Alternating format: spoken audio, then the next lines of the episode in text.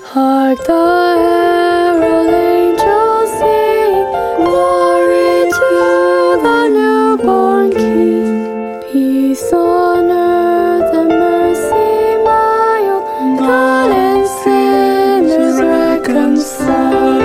Joyful all ye nations rise, join the triumph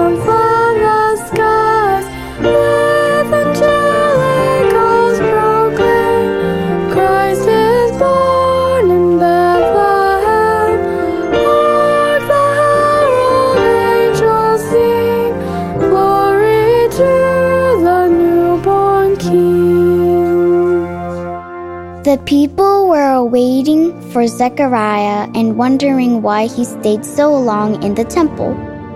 They realized he had seen a vision in the temple, for he kept making signs to them, but remained unable to speak.